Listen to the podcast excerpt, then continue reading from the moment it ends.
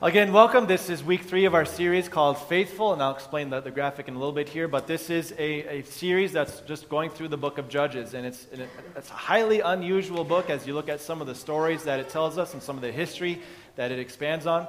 Uh, but at the same time, it teaches us a lot of valuable lessons, which we'll get to go through this summer.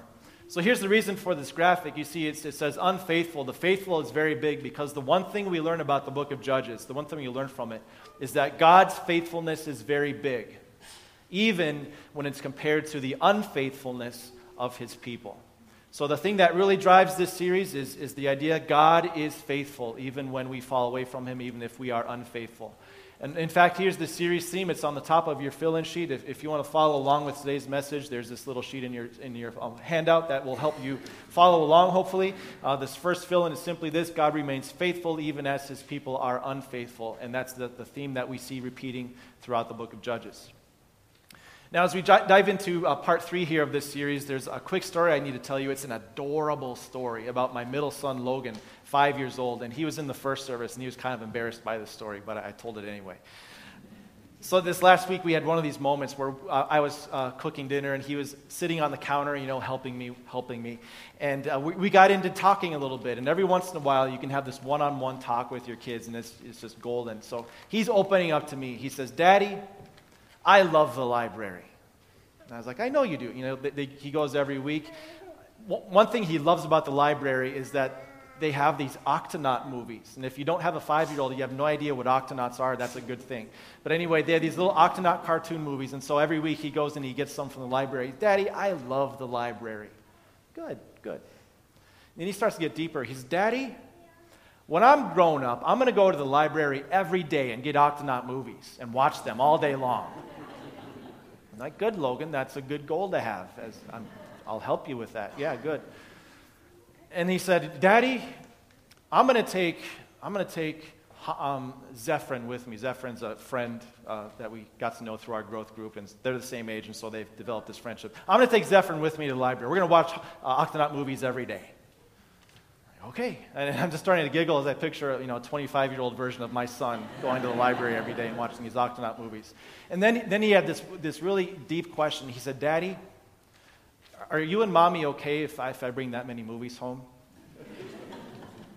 and I said, Well, Logan, when you're grown up, you, you won't live with us anymore. You'll have your own house. And you can imagine what a five year old does with that, right? And he goes, you can see it behind his eyes. Dad, so you're saying I have to move out? and I told him something I'll probably regret in 20 years. But, you know, in the moment, he's just so emotional. Logan, you can stay with mommy and daddy as long as you want.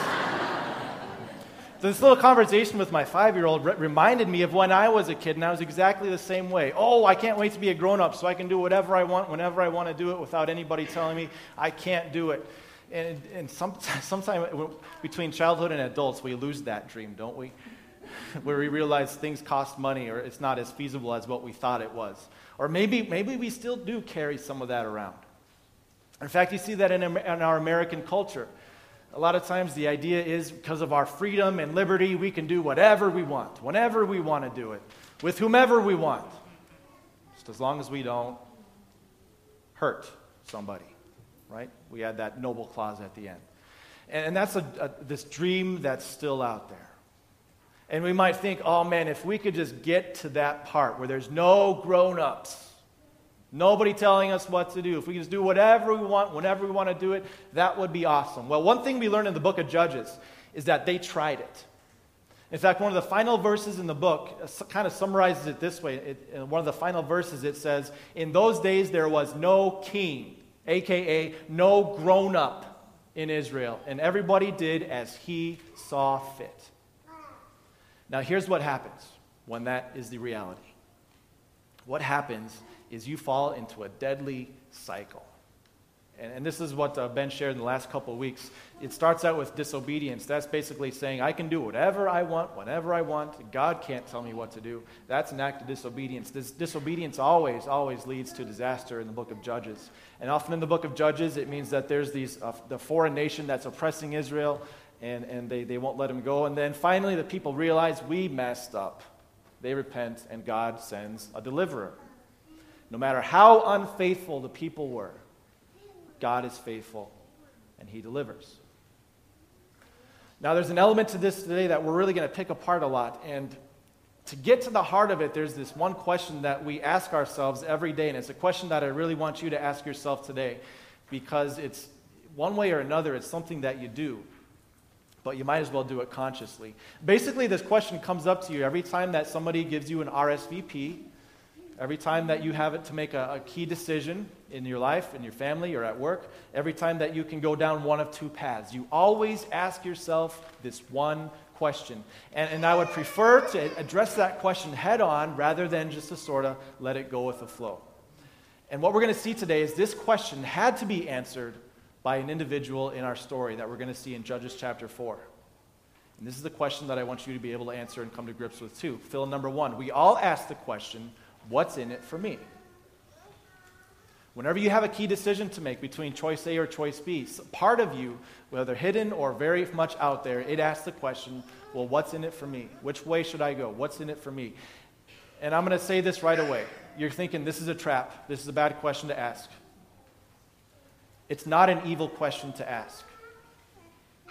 The question itself isn't bad, it's how you react to the answer that matters. And that's a key question that we're going to tackle today as we look at Judges chapters 4 and 5. It's about two people. I call them Debbie and Barry. That's not their biblical names, but you'll see their names in just a second. Debbie and Barry are going to write a song and sing it in Judges chapter 5. And Judges chapter 4 tells you why. They had to wrestle with this question, and they were able to be comfortable with the answer. So uh, here's how we're going to do it. We're going to open up in the Judges chapter 4, and uh, I'll give the disclaimer up front that a lot of things we're talking about today, it's, it's good to have a Bible open in front of you. I know that a lot of you don't, that's fine. Uh, but as you go home this week, there's going to be some things to think about and maybe some things to look at in your Bibles because there's a couple things I'll bring up. Uh, so that's my only disclaimer going into this. So here's Judges chapter 4. You remember Ehud from last week? What made him different? What was his physical characteristic? He was left handed, yeah, in his right mind. So Ehud was one who delivered Israel. So uh, chapter 4 starts off this way. After Ehud died, the Israelites once again did evil in the eyes of the Lord. They got right back into that cycle of saying, we'll do whatever we want, whenever we want to do it. Uh, so the Lord sold them into the hands of Jabin, a, a king of Canaan, who reigned in Hazor. The commander of his army was named Sisera, who lived in, everyone say this with me, Harosheth Hagoyim. You didn't say it with me. Here's, here's one thing about the book of Judges it's giving you just the basic information you need to know so that you're comfortable saying this is an actual historical event. So there's a lot of details in here. I know that's kind of overwhelming, but just focus on two things. Uh, number one, the Israelites did evil, they're back in this cycle. And now this guy named Sisera is oppressing them. And here's why Sisera can oppress them in verse 3. Because Sisera had 900 iron chariots. I'm going to pause right there. If you were here for part one, or if you listened to part one online, why is this so ironic? Do you remember God told the Israelites, I want you to go into this land, I want you to push out and get rid of everyone who lives there. And what did the Israelites find? Chariots. Yeah. These people, they have chariots. So we'll just, they're determined to stay here. So we'll just ignore them. We'll just back off. We're not here. And so they leave these people in the land who have these chariots, and now it's coming back to haunt them. Sisera had 900 chariots, and he cruelly oppressed the Israelites for 20 years. Now, I just want to make a, a quick, quick application to your life. When God tells you to get rid of something, it's always for a reason. God wanted his Israelite, he wanted his people to get rid of all these nations and kings that were in the land. And it was hard. It was too hard for them to do. And so they didn't. And now they can see why.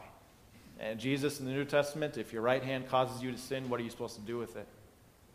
Cut it off. If your eye causes you to sin, gouge it out. If God points to something in your life and he says, this needs to go, it's because he knows this is going to happen. You will become enslaved to it, it will become a part of your life.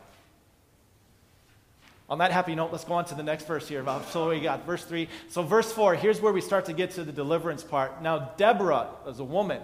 Deborah was a prophetess. Deborah was the wife of Lep- Lapidoth, who was leading, literally, she was judging Israel at that time. Deborah held court under the palm of Deborah between Ramah and Bethel in the hill country of Ephraim and the Israelites came to her to have their disputes decided. So, again, basic information. This is all we need to know. Deborah has somehow become a, a, a leader of Israel and a judge of Israel. And she, uh, people recognize her, they go to her, and if they have a dispute, they respect her decision on it. She's a prophetess, which means God actually sends the people messages through Deborah. He uses her as an instrument to give messages. And, and when you look at commentators, you know, they, they spend pages and pages talking about this. How could a, you know, looking at New Testament principles of man and woman and roles of men and women, you know, how could she have authority? I'm not going to go there today. All I'm going to say is somehow, some way, she was a leader and God was using her for a very specific purpose. So Deborah is leading Israel at that time. And now, verse 6 is why Deborah's life and why she is such an important part of the story. Debbie sent for Barry. Deborah sent for Barak, and you can pronounce his name Barak, but I'm not going to confuse him with the current sitting president, so we'll call him Barak. Deborah sent for Barak, son of Abinoam, from Kadesh and Naphtali. Again, information just to let us know this is real. And she said to him, The Lord, the God of Israel, commands you.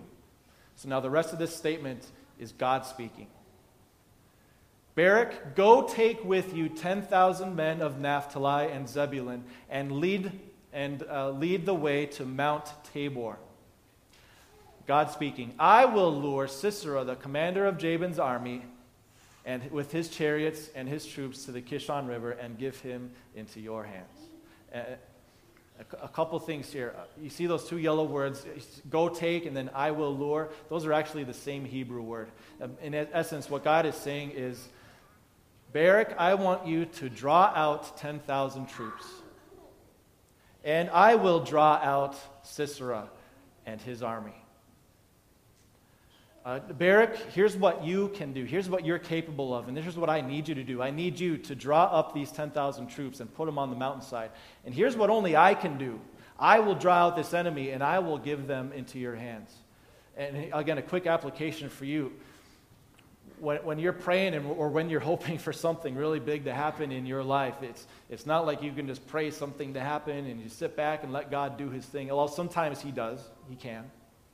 But so often, what we see is something similar.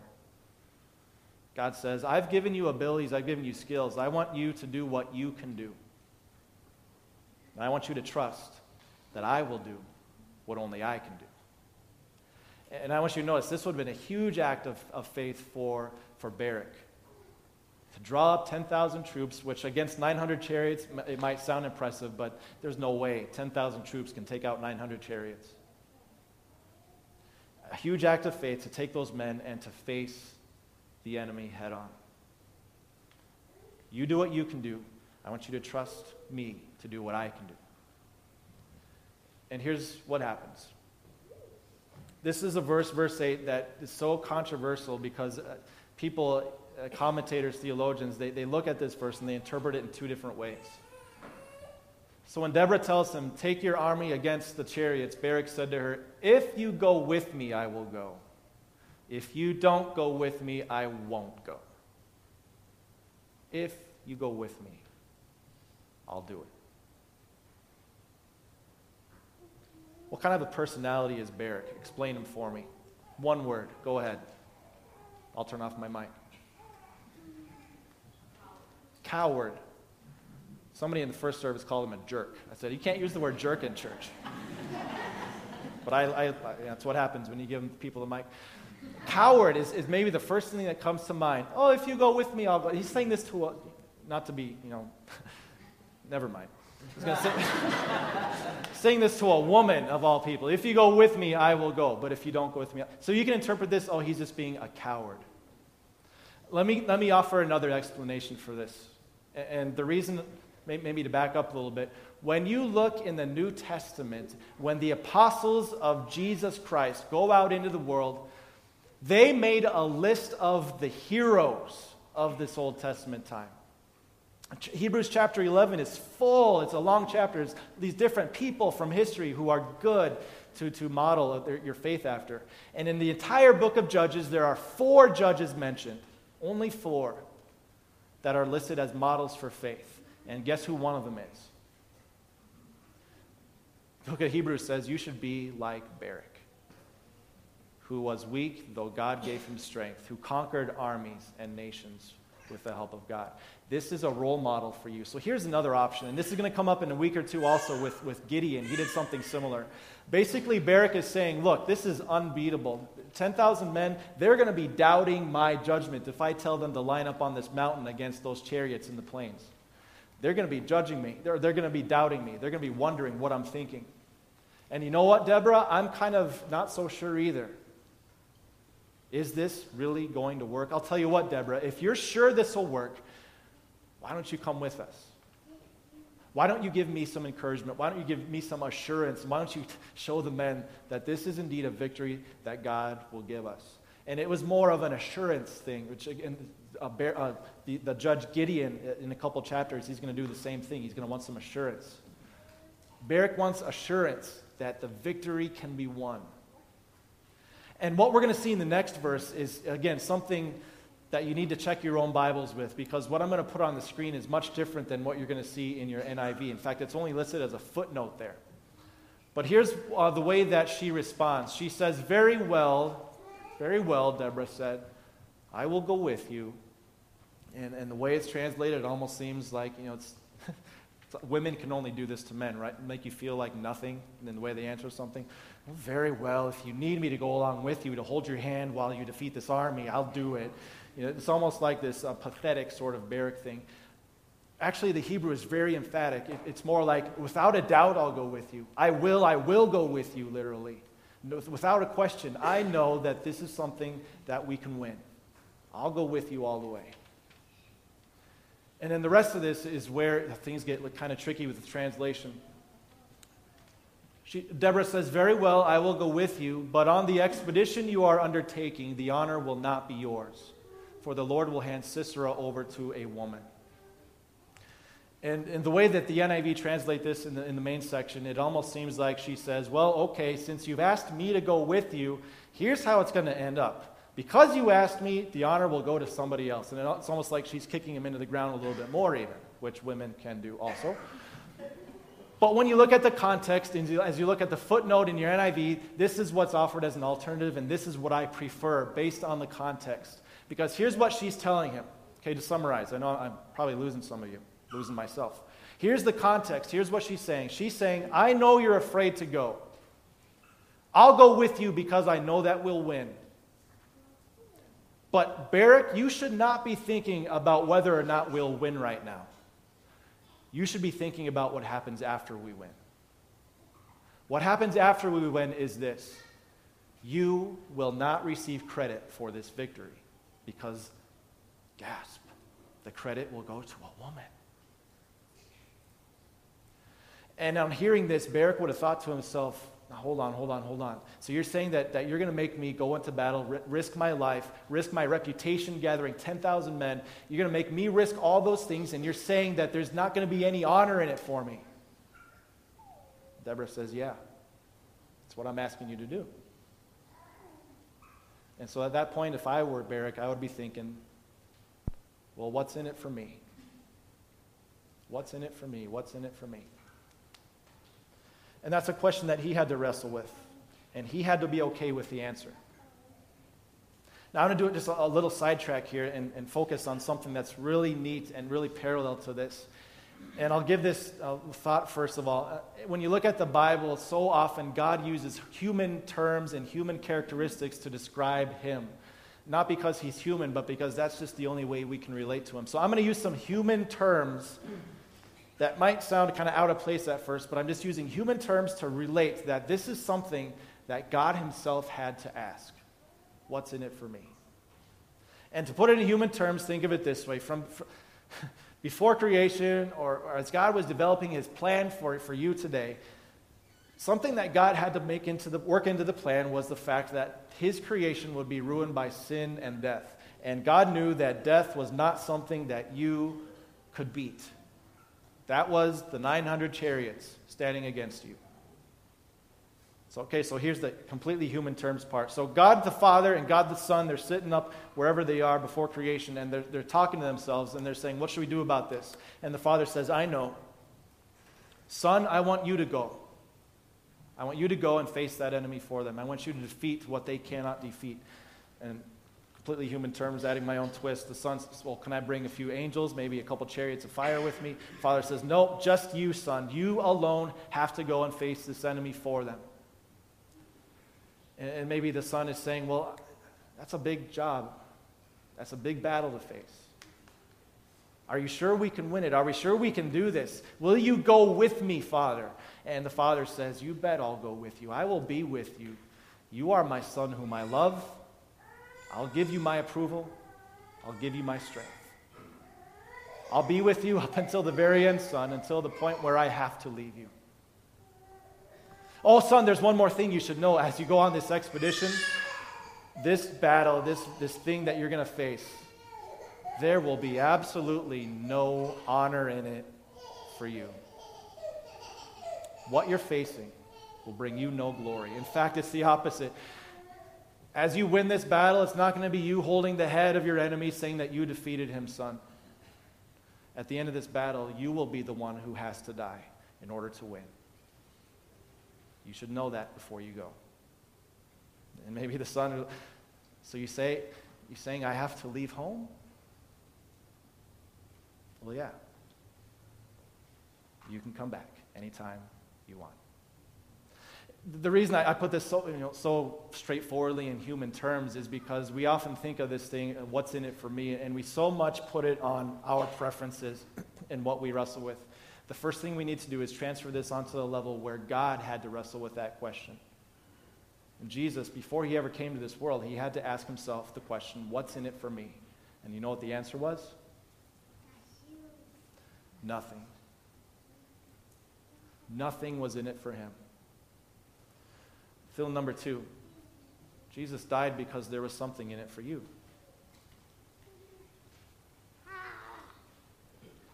And this is the truth that transforms the way we ask that question, isn't it? What's in it for me? What's in it for me? What's in it for me?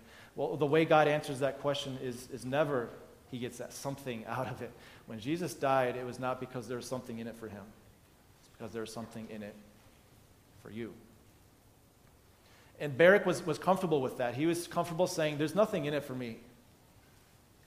But he went out, he got the 10,000 troops. He went out just as he was told. He went out on Mount Tabor, and he was there looking at these 900 chariots in the plains. And by the way, plains are where chariots work best. Plains are, are where you cannot face the chariots head on. He was safe on that mountainside with Deborah, with the 10,000 men. And I, I want to finish off the story for you. I don't want to leave you hanging. Uh, we'll, we'll quickly finish here, starting at verse 14. Here's how the story of Deborah and Barak ends. So on this mountainside, Deborah said to Barak, Go, go. This is the day the Lord has given Sisera into your hands. Has not the Lord gone ahead of you? So Barak did the unthinkable.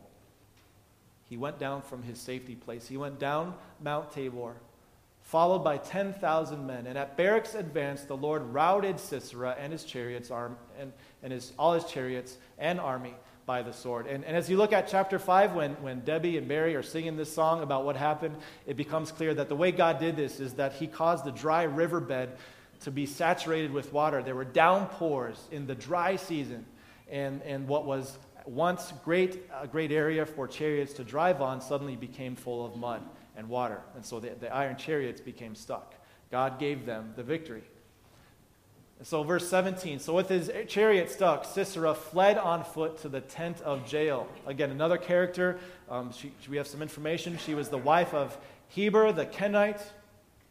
Uh, Sisera coming forward, Jael went out to meet him, and she said to him, Come, my lord, come right in. Don't be afraid. So he entered her tent and she put a covering on him. So, this fleeing commander of the army, she go, he goes to this tent where he, he was allies with this tribe. And she, she uh, welcomes him in, and it goes on to say that she actually gave him some nice warm milk after this exhausting day. And then she stood guard at the entrance to the tent to make sure nobody would bother him. And what do you think he did? Fell asleep, yeah. So Jael, uh, once he was sleeping, Jael picked up a tent peg with her left hand, a hammer with her right hand. She went quietly to him while he lay fast asleep, exhausted. And I left some details out for the case of kids who might be in the room. And Sisera died. Barak came by in pursuit of Sisera, and Jael went out to meet him. Come, she said, I will show you the man that you're looking for. And in that moment, Barak found the fulfillment of what Deborah had said that there would be no honor in this battle for Barak because his enemy was killed by a woman. You, should, you, you can fill in the rest of the details at home as far as how he actually died. It's interesting, colorful.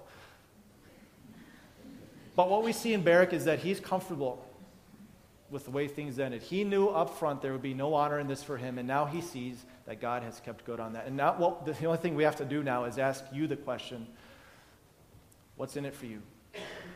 What's in it for you? What's in it for you? That's the question you ask dozens of times a day, and it's better to address it head on rather than let it go with the flow. What's in it for you? It's not a bad question to ask, it's not an evil question to ask. It's just a question where you have to be comfortable with the answer. If you're sincere about following Jesus who suffered and died and rose again for you, then you're going to be quick to answer that question what's in it for you? What's in it for me? Sometimes nothing. Sometimes nothing. And that's okay because there might be something in it for God and there might be something in it for the person next to me. It doesn't have to be about me. Maybe you're in a time of your life right now where you're really, really, really struggling with, with some of those questions. You got choice A, choice B, and maybe the thing driving you is what's in it for me? What's in it for me? And or maybe you're just in a part of, of life where you're not certain how the next year, the next five years are going to pan out, and there's going to be a series of decisions you make. What's in it for me? What's in it for me? And I think one thing that we lose sight of is this. So easy it is to give God the credit and the glory for these big battles, these big victories. The walls of Jericho, that was all God. All credit, all glory to Him. This, this defeat of Sisera, only God could have worked that out. All the glory, all the credit to Him. Jesus on the cross dying for my sins, that's all Him. All credit, all glory. Now, let's transfer that to the smaller things too. To the big decision you're wrestling with, point A, point B. What's in it for me? Well, here, here's the last thought to, to hopefully help you land that plane. If the means isn't you, then the end isn't about you. Here's what I mean if the means to accomplish something is up to God's power, not yours, then the end result isn't about what you did, but it's about what God did. And we quickly ascribe that right to Him in, in big things, and we have the pleasure and the peace of being able to do that with little things too. He is the power behind your means to accomplish anything. And therefore, the honor and the credit at the end all belongs to Him. And this is something that we all struggle with. We'll, we'll continue doing it. It's not a, okay, I fixed you now. Now you can go out and, you know, uh, uh, say it's not about me. Here's one last thing to keep in mind, and we'll, we'll end with this thought. Debbie and Barry sang a song after this. And I encourage you to read it sometime this week, Judges chapter 5. They write this very long song, and it's very hard to memorize, so don't try to, it's not like what we sing in church. A very long song where they, they look along every part of this thing, uh, about this account, and they say, What's in it for me? Nothing.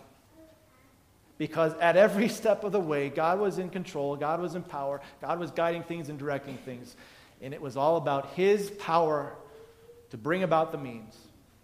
And therefore, the end is all for his praise. And it's going to be a journey to get you there. It's going to be a journey to get me there, where we can look back at certain parts or look forward at certain parts of our lives and sing. But God will bring you there. And even if you don't get to that place in this life, one day we'll be singing with Debbie and Barry up in heaven, looking back and seeing God's powerful means bringing us to that glorious end. Let's close with a prayer. Heavenly Father, in the book of Judges, you remind us of how unfaithful we all are at our very heart. That the sinful part of us desires and craves to be without any leadership, and, and we crave to do whatever we want, whenever we want to do it. And, and so we are unfaithful towards you. And yet, that is such a small part of the book because so much of it focuses on your faithfulness for us.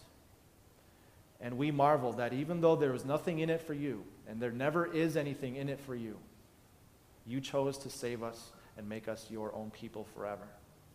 We thank you for that powerful love that has brought us to such a wonderful end. Now, help us throughout our lives to con- con- continually answer that question what's in it for me? And, and if the answer is nothing, to be okay with that and to actually gravitate towards that answer so that there might be something in it for you or something, or something in it for the people around us. Help to realign the way we look at things to be more in line with the way that you look at us. We pray all these things in Jesus' name as we also join in the prayer he taught us to pray. Our Father, who art in heaven, hallowed be thy name. Thy kingdom come, thy will be done on earth as it is in heaven. Give us this day our daily bread, and forgive us our trespasses, as we forgive those who trespass against us. And lead us not into temptation, but deliver us from evil. Thine is the kingdom, and the power, and the glory, forever and ever. Amen.